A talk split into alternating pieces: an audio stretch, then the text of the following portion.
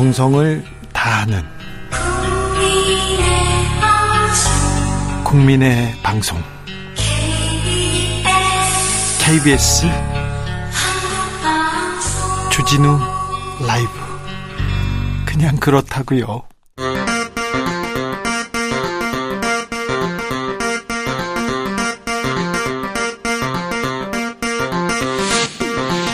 주진우 라이브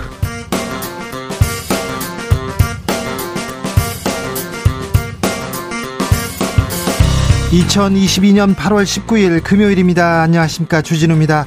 윤석열 정부의 담대한 구상에 대해서 김여정 북한 노동당 부부장 불쌍한 바보 어리석음의 극치 윤석열에 대한 인간 자체가 싫다 원색적인 비난 쏟아냈습니다. 통일부는 무례하고 품격 없다고 밝혔는데요. 북한 외교관 출신 태영호 국민의힘 의원은 김정은 마음을 흔들었다 관심 표현한 것이다 이렇게 해석하기도 했습니다. 윤석열 대통령 저격하는 김여정의 입 그리고 이준석의 입 김재원 전 최고위원은 어떻게 보고 있을까요? 분석해 보겠습니다. 윤 대통령 취임식에 김건희 여사의 특별 초청장을 받고 참석한 인물들이 있습니다.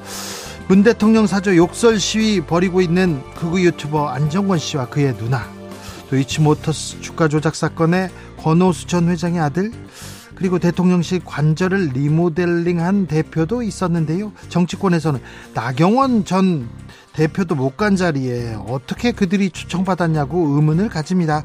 김건희 여사의 논문 표절 공방도 계속되는데 민주당에서는 국정조사 카드 꺼내 들었습니다. 김건희 여사의 행보에 대해서 기자들의 수다에서 따라가 봅니다. 검찰이 대통령 기록관을 압수수색했습니다.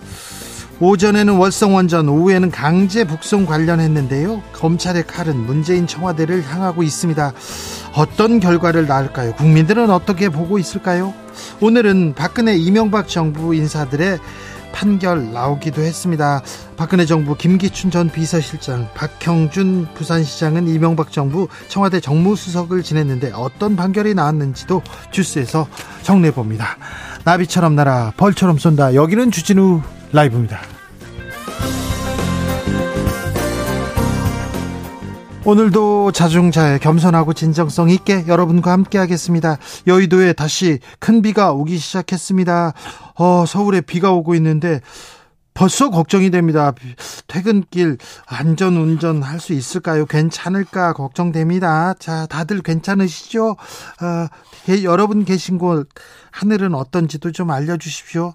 오늘은 각 지역 특파원으로 변신하셔서 교통 그리고 날씨 상황 전해주시기 바랍니다. 집으로 가는 길 안전히 잘 아, 돌아가셨으면 합니다. 그리고 주말 계획도 좀 들려주십시오. 샵 9730 짧은 문자 50원 긴 문자는 100원입니다. 콩으로 보내시면 무료입니다. 그럼 주진우 라이브 시작하겠습니다.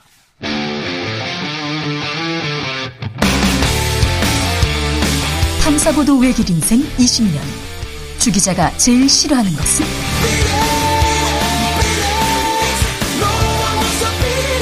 이 세상에서 비리와 부리가 사라지는 그날까지 오늘도 흔들림 없이 주진우 라이브와 함께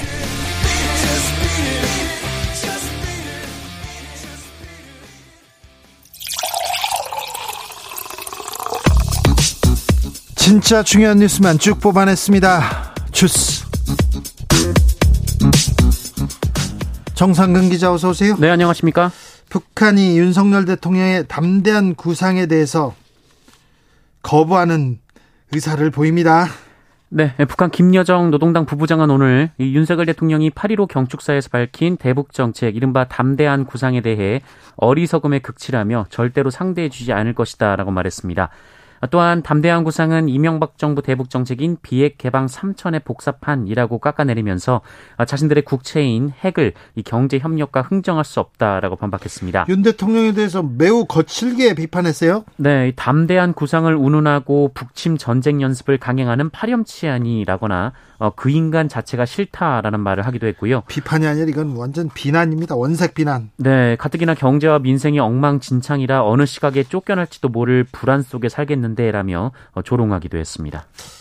비난하고 조롱했습니다. 이게 한 국가 원수를 향해서 이게 지금 대통령실에서 뭐라고 했습니까?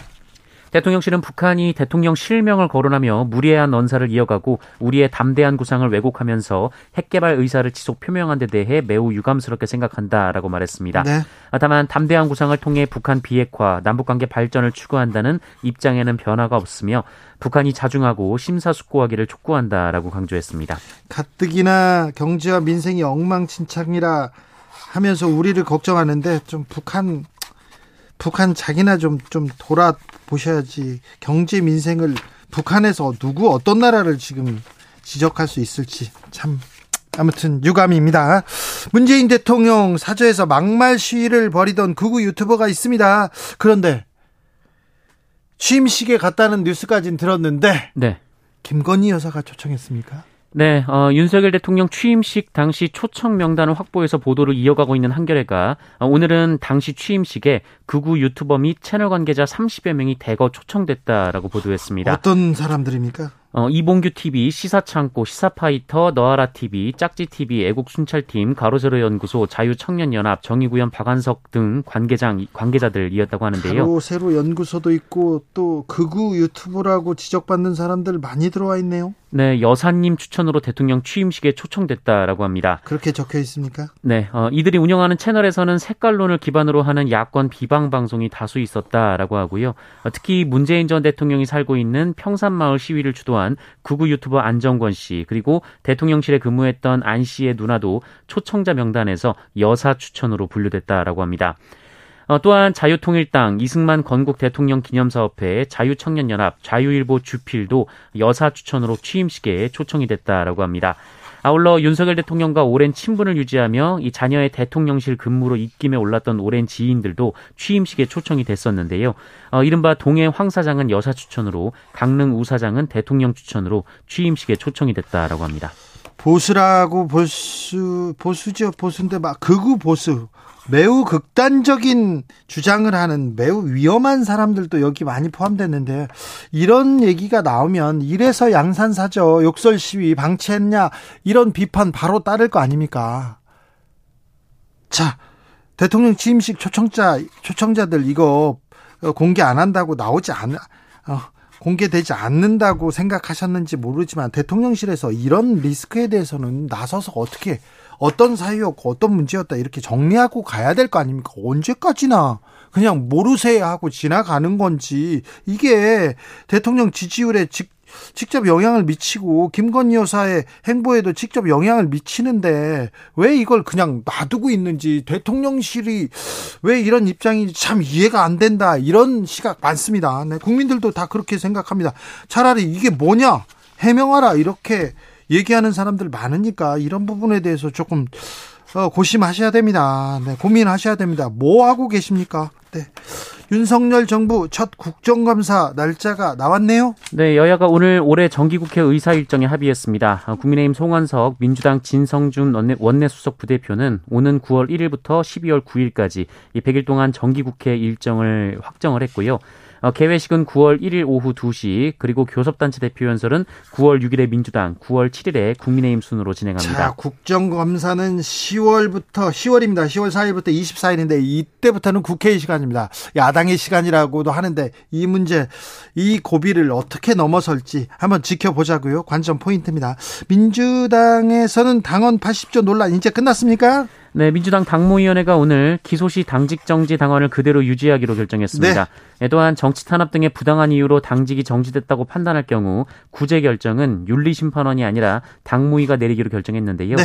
이 비상대책위원회의 절충안을 수용한 조치로 당내 개파 갈등의 뇌관인 당원 개전 논란이 일단락될 것으로 보입니다. 이번 주에는 호남 경선이 있습니다. 막바지로 가지요? 네, 호남 경선은 내일 전북, 모레는 전남 광주 순으로 진행이 됩니다. 네. 호남 지역의 권리당원이 약 42만여 명인데요. 지난 2주간 경선이 진행된 전 지역 전체보다 어, 더 많은 표가 이 호남에 걸려 있습니다. 그래도 뭐 대세론에 또 영향을 미칠지 네, 좀 지켜보겠습니다. 네. 호남의 민심은 호남은 어떻게 판단을 내릴지 네, 자목 궁금합니다.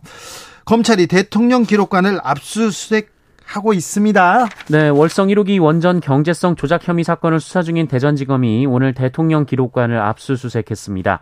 이 탈원전 반대 시민단체가 지난 5월 이 월성 원전 폐쇄 의결 관련 이 불법 행위 여부를 수사해 달라라면서 문재인 전 대통령을 직권남용 혐의로 고발한 바 있는데요. 아, 뿐만 아니라 임종석 전 비서실장, 김수현 전 사회수석, 문미옥 전 과학기술보좌관, 박원주 전 경제수석 등도 고발된 바 있습니다. 검찰의 칼이 청와대 문재인 청와대를 직접적으로 향하고 있습니다. 이 문제 이 문제는 어떻게 판단을 내릴까요? 탈원전 아 원전이 위험하니까 위험하니까 좀 줄이자. 그리고 원전보다는 대체 에너지로 가자 이런 정책적인 판단이 있었는데 여기에서 어떤 불법이 있었는지 여기에서 어떤 정치적 고려가 있는지 정책적 판단을 가지고 검찰이 칼을 들이대는 게 이게 맞는 것인지 많은 논란이 있는데요. 아, 이 수사가 어떻게 향하고 국민들은 어떻게 판단을 내릴지 네, 지켜보겠습니다.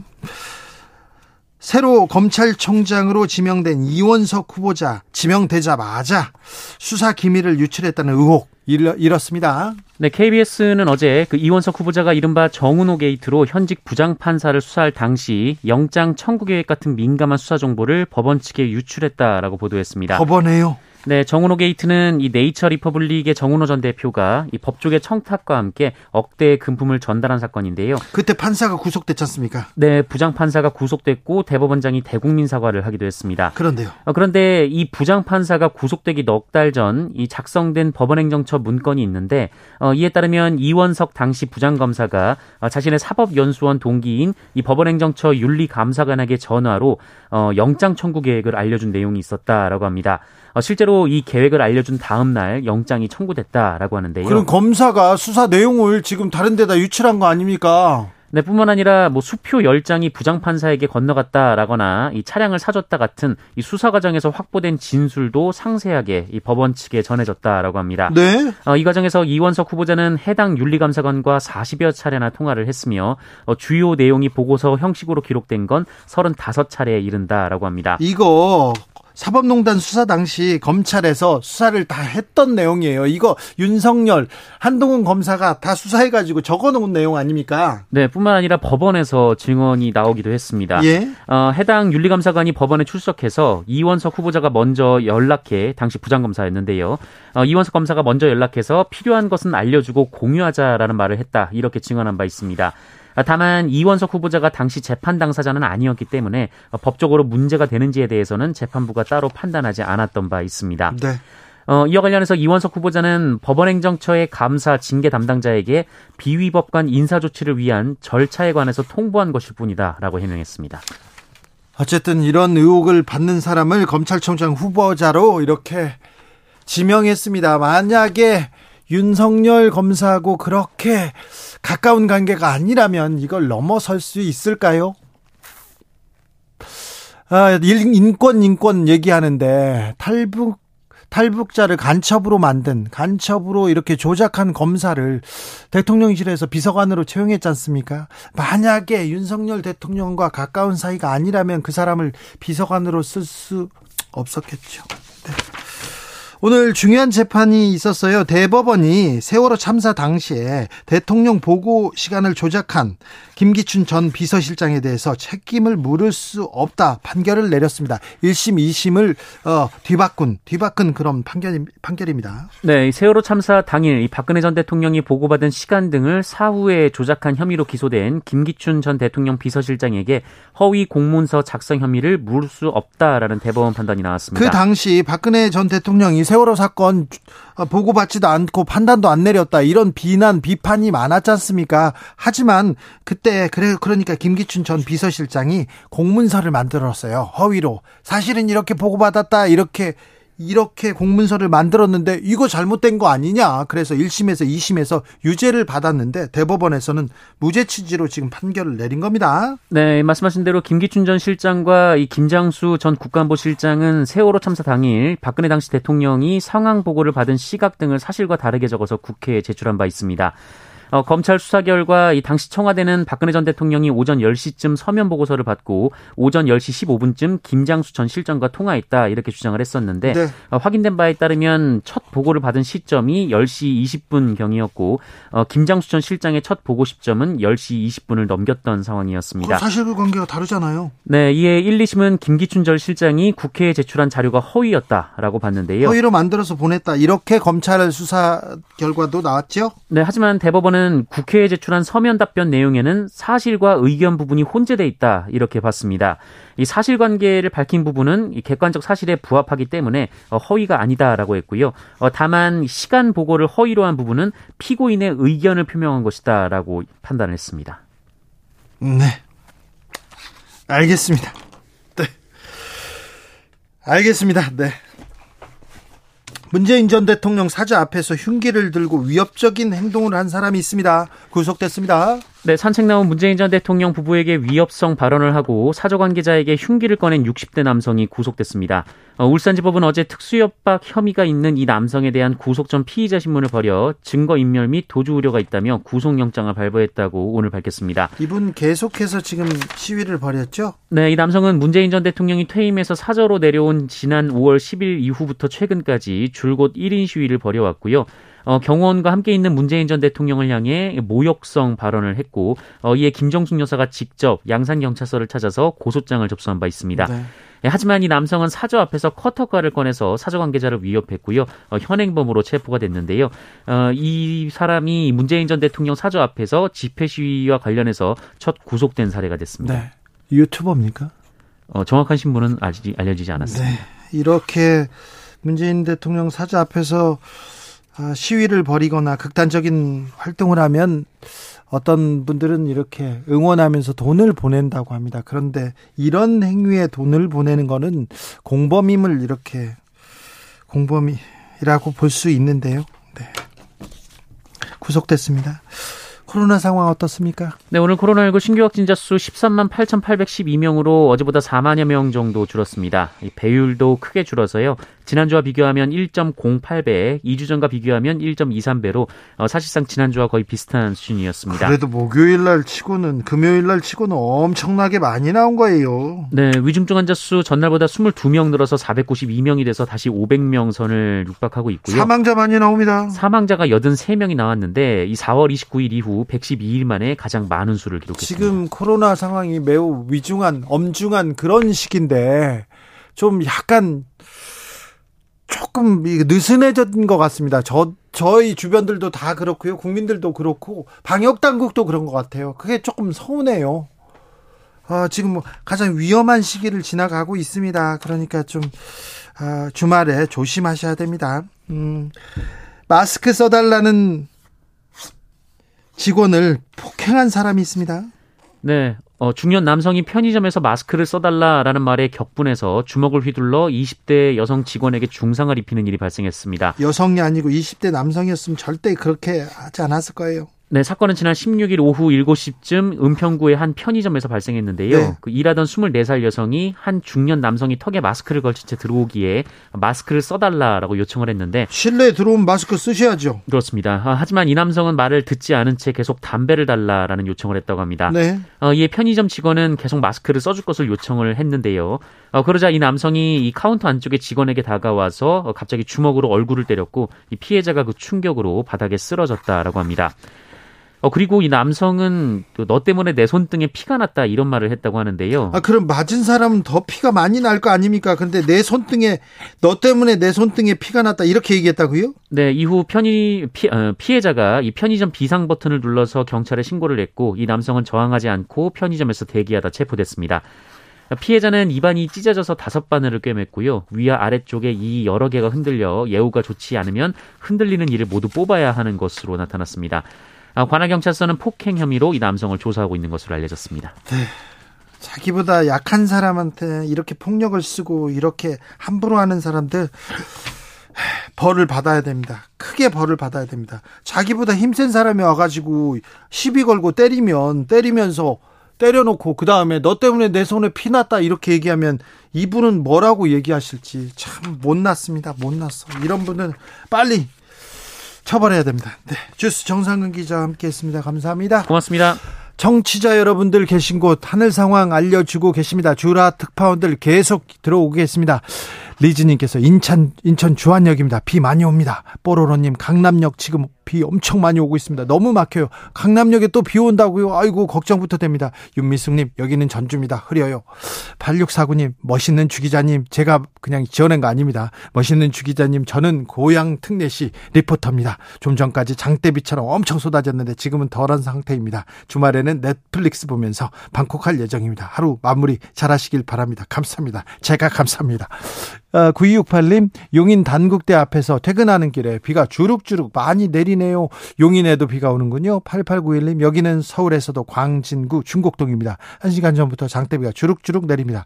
7시 퇴근인데요. 집에 잘 갈 수 있겠죠? 집에 잘 가셔야 됩니다. 김곰년님께서는 저녁에 비 온다고 해서 일찍 퇴근합니다. 잘하셨습니다. 2249님, 여기는 대구요. 36도에 따뜻한 바람 불어서요. 덥고 습합니다.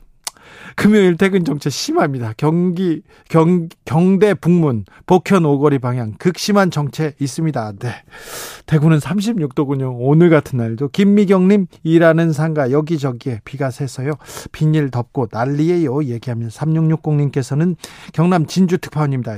현재 구름 많고 밤 밤부터 비가 올 예정입니다. 얘기합니다. 제주에서 어떤 통신원은 아 바람이 많이 불고요. 덥다고 하더라고요. 그래서 바람이 많이 불어서 오늘은 낚시 못 나간다고 제주에서도 이렇게 아, 주라 통신원이 알려왔습니다. 교통정보센터와 다녀올게요. 김민희 씨.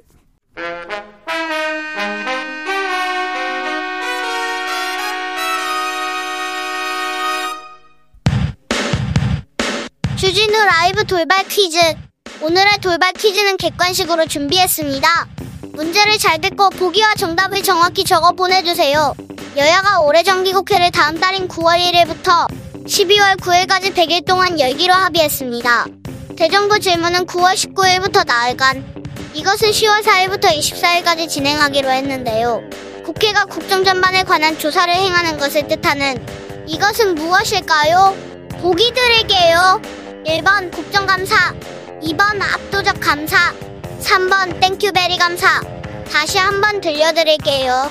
1번 국정감사. 2번 압도적 감사. 3번 thank you very 감사.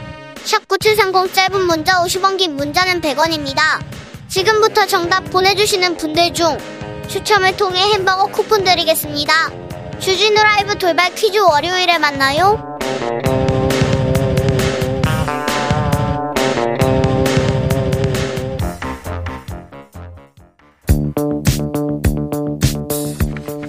대한민국 정치의 새로운 100년을 준비한다. 21세기형 국회 싱크탱크 정치연구소 영앤영.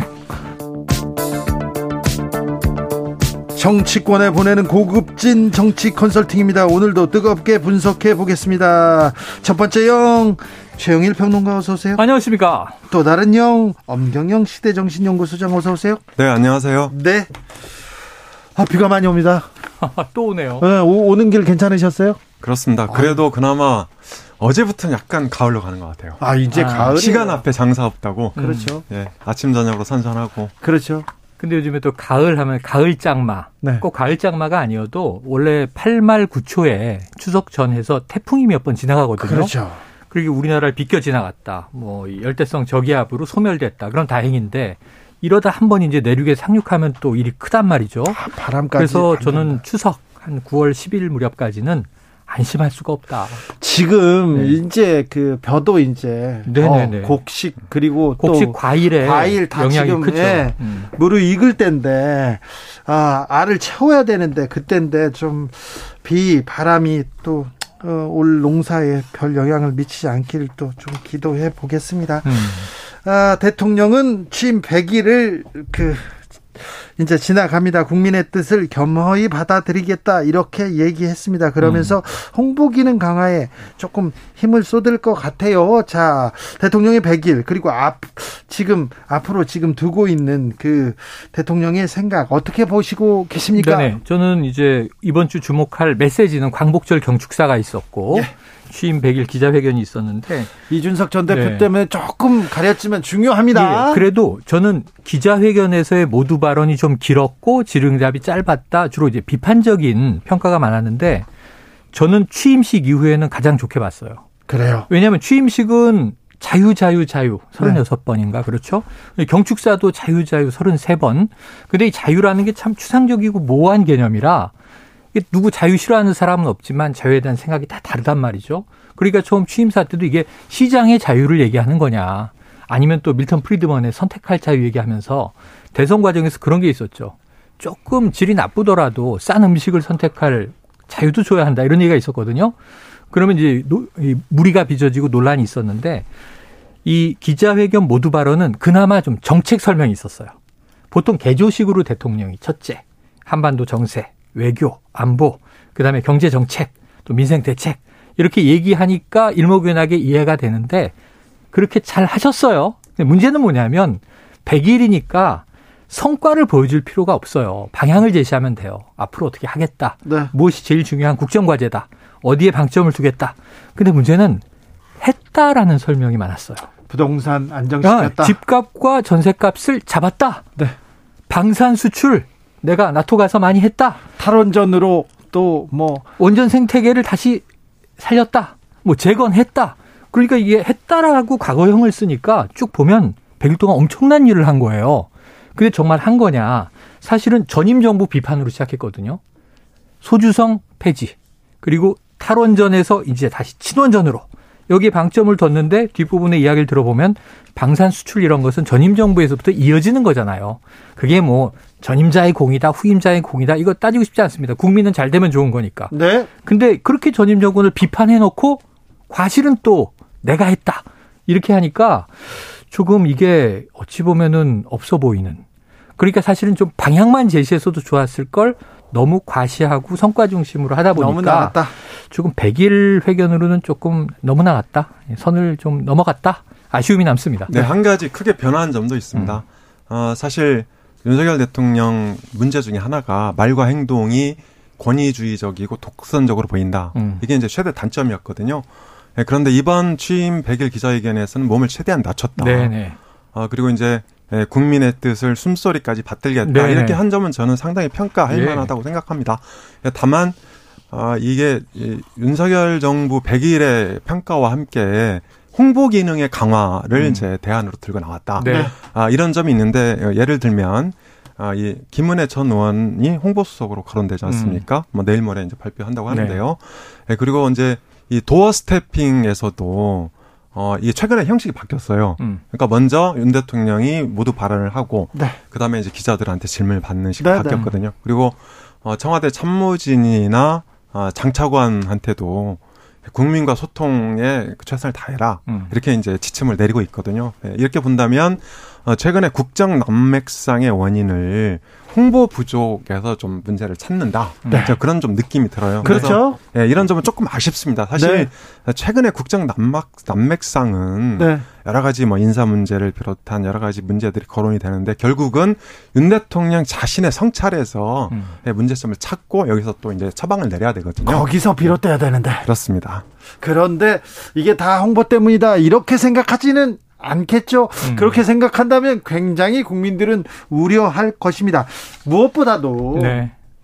무엇보다도 대통령의 메시지가 그리고 이 정부의 비전이 보이지 않는 가장 큰 이유는 국민의힘 내부에 그리고 여당 내부에서 있는 내부 분란 때문에 네, 그렇습니다. 네, 본- 이 이준석 전 대표 계속해서 이제 윤석열 대통령 그냥 저격합니다. 국민도 속고 나도 속았다. 네네. 같이 속여놓고 무슨 소리냐 이런 얘기도 나옵니다. 그러니까 양두구육, 개고기 얘기 나왔고. 개고기 팔 어, 개고기를 예, 예. 누가 팔았어요? 그리고 개고기를 제가 가장 열심히 팔았습니다. 대선 과정에는 이렇게 네. 얘기를 했고, 근데 저는 뒤에서는 이 XX, 저 XX 욕을 먹는 걸 다 알고 있으면서도 내키진 않았지만 열심히 팔았는데, 문제는 이런 거죠. 통큰 리더십, 큰형님 리더십, 이런 얘기를 해서 자, 같이 악수하고 끌어안고 봉합하고 잊었을 줄 알았는데 저만 잊었었나 보다.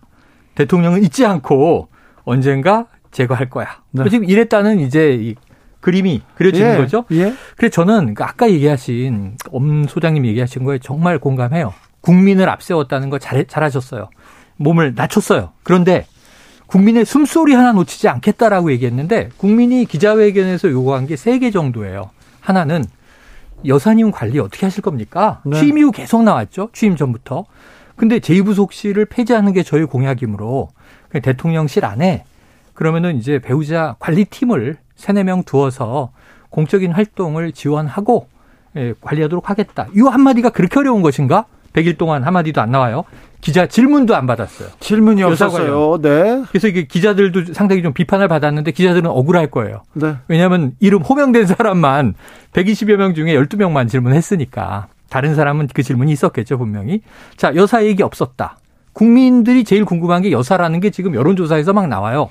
두 번째, 이준석 대표가 그냥 정치적인 가심 문제가 아니라 국민이 엄중하게 보는 것은 자, 국정이 탄력받으려면 국회에서 정당 간의 여야 관계가 뭐 이게 대결 구도든 협치 구도든 뭔가 풀어갈 수 있는 단초가 보여야 되는데 국회에서 여당의 역할이 없다. 다수당은 어차피 야당이고. 왜?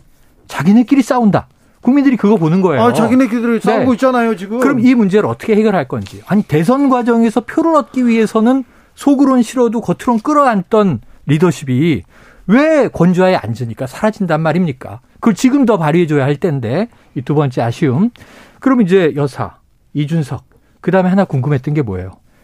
인사 문제가 제일 부정평가가 높은 요인이잖아요. 인적 쇄신인데, 자, 김은혜 전 의원 뭐 홍보수, 이건 국민들이 별 관심 없고, 자, 그러면은 이제 인적 쇄신, 내각, 대통령실, 어떻게 좀 투명하고 밝고 국민들에게 희망을 줄 수 있게 개선할 건지, 또는 시간이 필요하다는 얘기도 좋아요. 그 얘기 했어요. 이제 시간이 필요하다.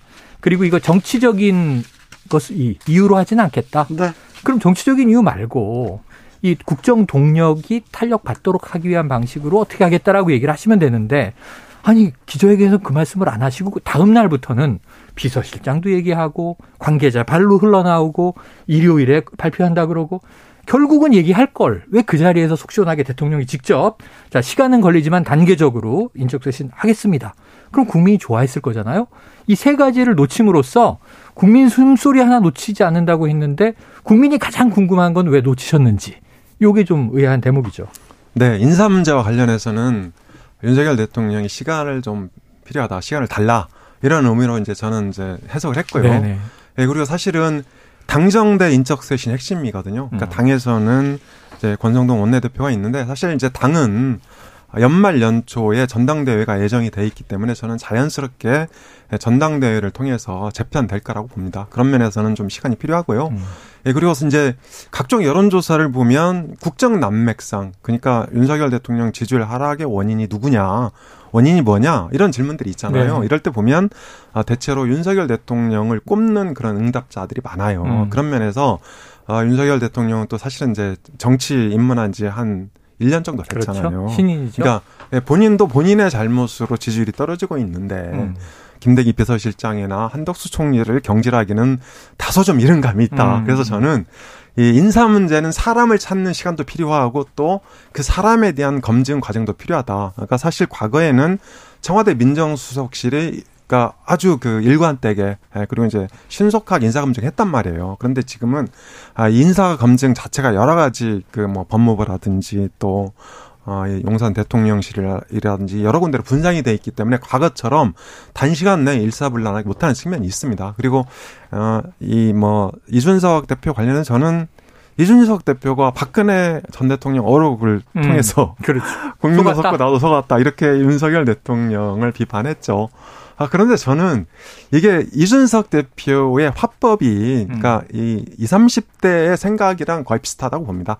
20, 30대는 기성세대와 다르게 굉장히 이 자유 그리고 이제 개인을 강조하지 않습니까? 그런 면에서 어 이제 피해자인 자신은 이제 당 당에서 쫓겨나고 가해자인 윤핵관들이 지금 전면에 나서고 있단 말이에요. 그러니까 아, 이 권정동 원내대표도 지금 재신 받았고 그리고 이제 주규환 전 광주시장 후보도 검찰 수사관 출신으로 윤석열 대통령 핵심 측근이잖아요. 음. 이분도 비대위에 비대위에 합류했고. 그리고 윤핵관 넘버 3로 이제 얘기될 수 있는 이철기 의원이 예, 예결이 이제 간사에 음. 보임이 됐단 말이에요. 그러니까 이런 상황에 대해서 이준석 대가 도저히 받아들일 수 없는 상황이다. 저는 그렇게 본다고 보, 그러니까 보고 있다고 음. 보고요. 그래서 저는 뭐 이준석 대표 충분히 할 말 하고 있다고 봅니다. 그러니까 물론 단기적으로 국민들이 볼 때는 여권의 자중질환 때문에 좀 피곤하다 이렇게 볼수 음. 있는데요. 네. 오히려 이 보수 정당의 역동성으로 전 이해를 하면 네. 좋지 않겠나 그런 아, 생각도 근데 합니다. 그렇게 이야기에는 국민정서와 동떨어진 게 너무 많은 게 아니 그렇죠. 제가 동작구 사당동 주민으로서 네. 지난주에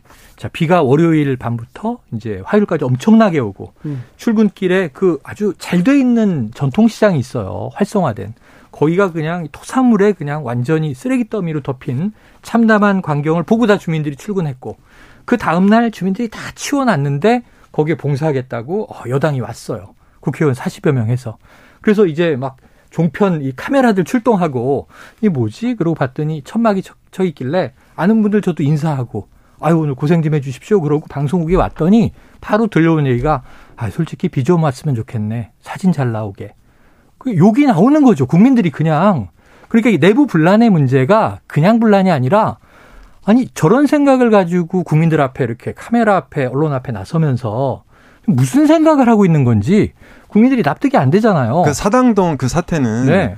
이준석 어, 전 대표를 비롯한 당내 내분 때문에 그런 것이 아니고 음.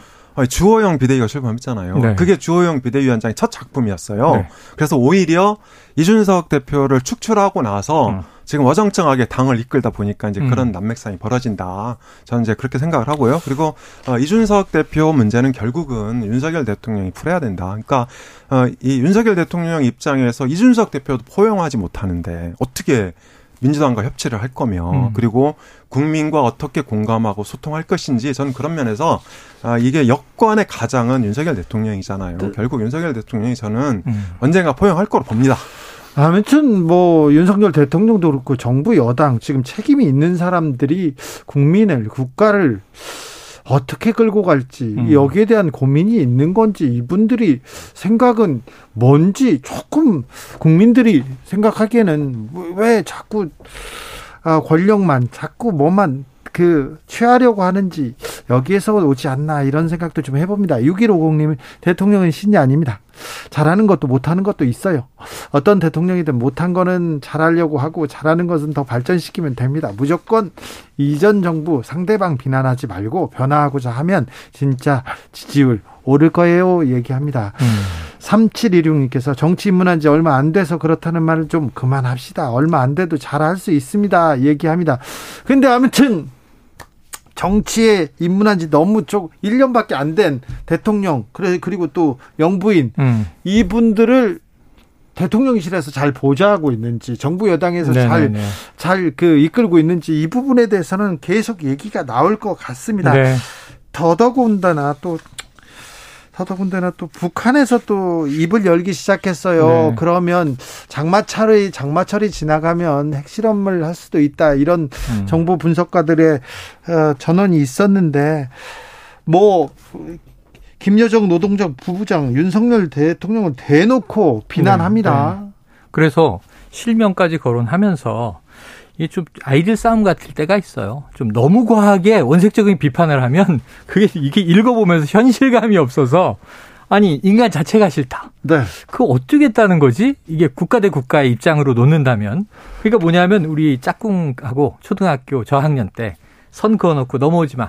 너 나 얼굴 쳐다보지도 마. 내 이름 부르지 마. 뭐 이러는 것처럼 서로 의식하지 말고 따로따로 살자 뭐 이런 얘기를 해요. 네. 그런데 저는 아까 어, 오프닝을 들어보니까 이 주진우 기자님이 좀 의미 있는 얘기를 하셨어요. 이게 이게 오히려 반응을 한 거다. 이게 오히려 상대 안 한다고 하면서 상대를 한 거잖아요. 대영호 담대한 구상에 대해서 막 맹폭을 했는데 대영호 의원의 지적입니다. 네네. 아니 그래서 뭐 나름대로의 또 이 일리는 있다. 그럼 문제는 이럴 때 네. 정말 성숙한 정부라면 물밑 접촉을 하는 거예요. 그렇죠. 예. 물밑 접촉을 해요. 그래서 그렇다면 어떤 정도 수준의 조정이라면 함께 대화를 할래? 그 원하는 게 뭐야? 지난번에- 아, 일단 A라고 하는 시나리오를 던졌는데 나 이거 마음에 안 들어. 그러면 구체적으로 어디가 마음에 안 들고 뭐는 필요한 건지 식량과 의료 지원을 언급한 것에 대해서 우리는 모독감을 느낀다 그랬거든요. 근데 누가 봐도 북한은 식량과 의료 지원이 필요해요. 근데 이렇게 우리가 줄게 이런 방식 말고 이 문재인 정부 때는 인도적 지원이라는 방식으로 우회적 지원을 했단 말이에요. 그래서 지난번에 음. 어, 남한에서 보낸 삐라 때문에 코로나가 북으로 들어왔다 이런 얘기를 주장을 했는데 예, 뭐 더러운 오염된 뭐라 그랬죠. 네, 그래서 그러면 남북 공동으로 음. 얼마나 코로나가 그 삐라를 통해서 갔는지 살펴보자. 이러면서 남북 대화에 물꼬를 트자 그런 얘기를 그러면서 지적하는 분도 있었어요. 뭐 삐라, 철도, 뭐 혹은 산림 보건, 뭐 의료, 인도적인 의료 협력. 근데 이게 조용히 주면 받고 일상적으로 그게 흘러 들어가요. 그런데 문제는 거기에 우리가 뭐 굳이 대한민국 이렇게 꽝 관인을 박아서 보내면 버럭하는 게 또 북한이에요. 그동안 우리가 북한을 모르는 건 아니니까 괘씸한 거 많고 우리 국가 원수 욕하는 거 우리가 내키겠습니까? 하지만 그런 대목에서는 조금 더 성숙하다는 거는 밀당의 규제, 결국 물밑 접촉을 시도하면서 북한의 이야기를 들어주기도 하면서 완급 조절을 하면서 물꼬를 트면 그러니까 지금 보면은 평창 같은 이 획기적 전환점이 없잖아요. 당분간 어, 뭐가 하나 있을 것 같냐면 어 부산 엑스포에 얘기를 굉장히 많이 하시더라고요 대통령이 이 부산 박형주 시장이 이제 역점 사업인데 짠 되면 언제냐면 이게 2030년인가 그렇잖아요. 이번 정부 임기도 아니에요. 그래서 이 조금 일상적인 물밑 접촉과 대화를 외국을 통해서라도 옛날에 미국은 이제 뉴욕 채널이라는 게 있었습니다. 가동했으면 좋겠다. 엄 소장님? 네. 어, 이 김정은 여동생 김여정 노동당 부부장의 이 막 말 폭탄은 네네. 이미 예견된 그런 행동이다. 음. 저는 그렇게 생각을 합니다. 그러니까 어, 태영호 의원이, 그러니까 탈북민 출신 태, 태영호 국회의원이 아, 관심 있다. 음. 아, 이런 말이라고 이제 그 표현을 했는데요. 저는 이 태영호 의원의 해석 자체가 음.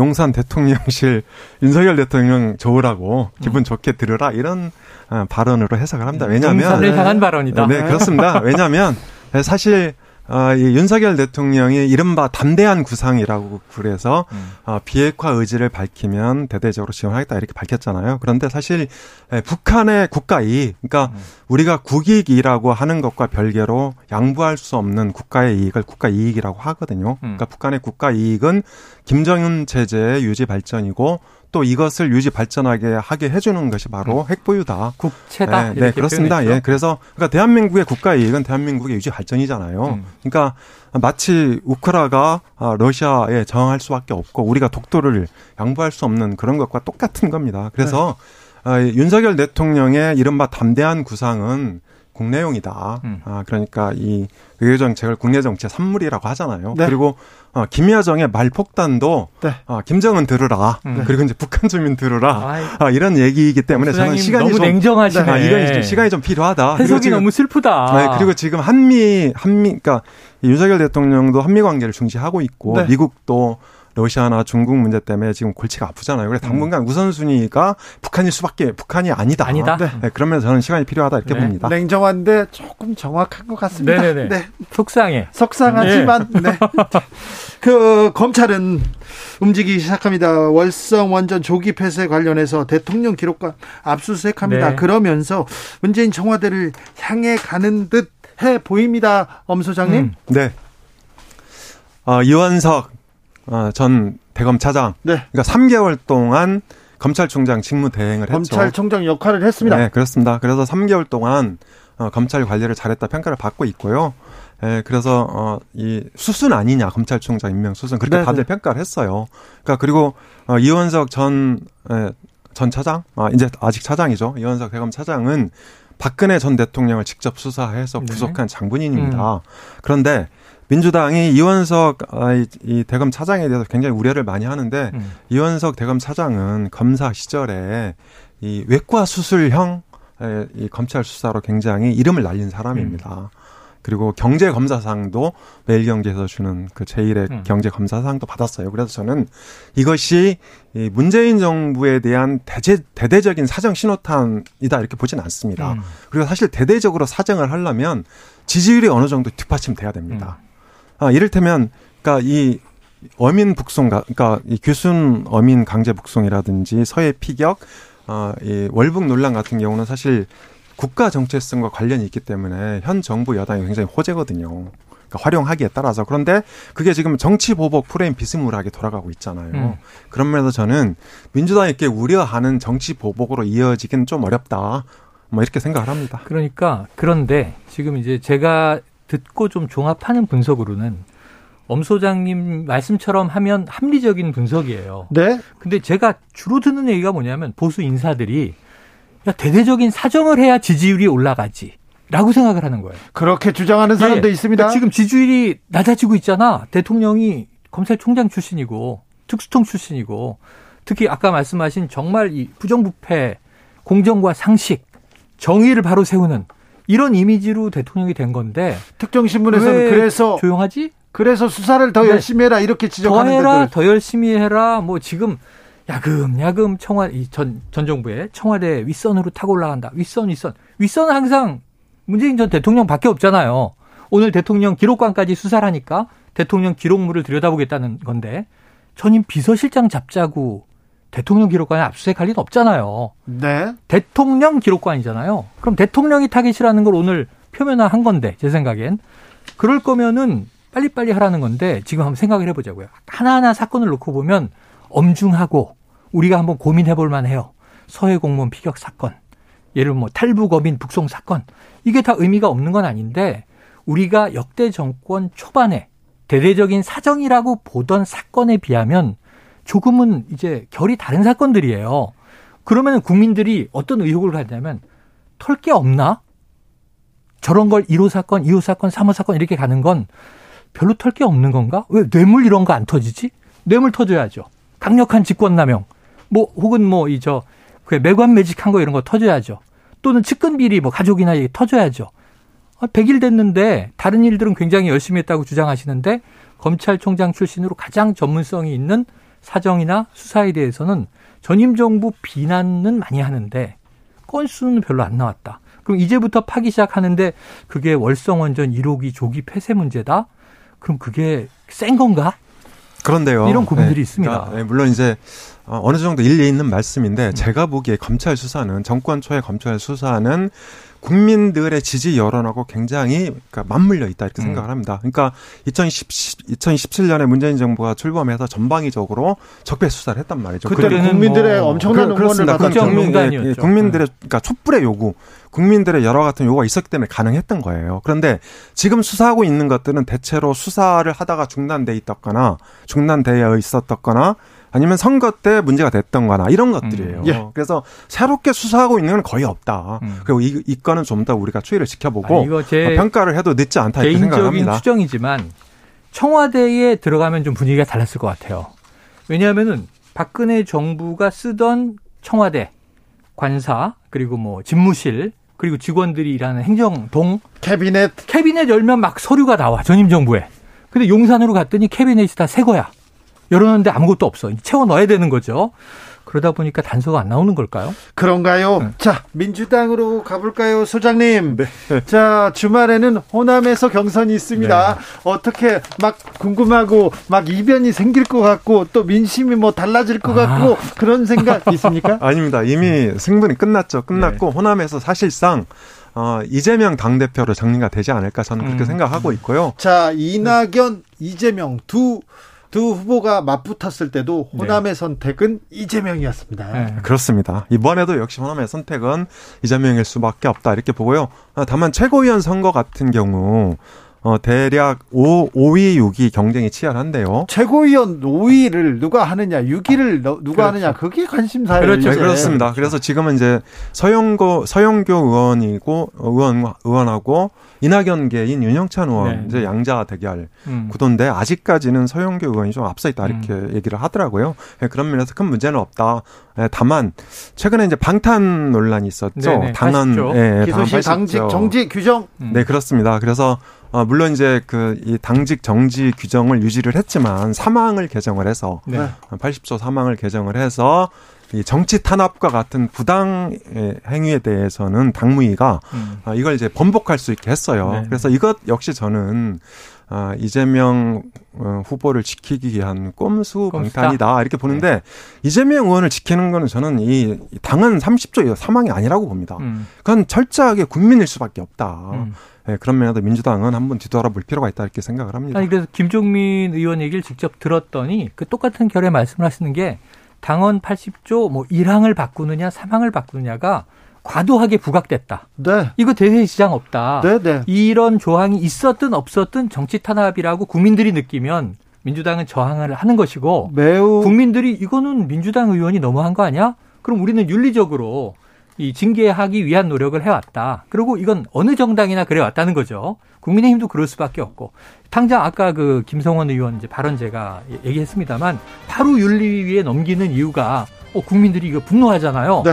그러면은 그냥 주호영 비대위원장 입장에선 비대위 초기에 이것 때문에 재풀이면 안 되니까 개인적인 친소 관계와 관계없이 어, 징계, 징계에 회부합니다 이렇게 하는 거잖아요. 그러니까 국민의 여론 뜻이 제일 중요하다는 건 말씀이 맞고. 그럼요. 국민 전 따라가야지 무슨 당원 누구 80조가 방탄이다, 반탄이다, 또는 이게 뭐 사, 사당화다.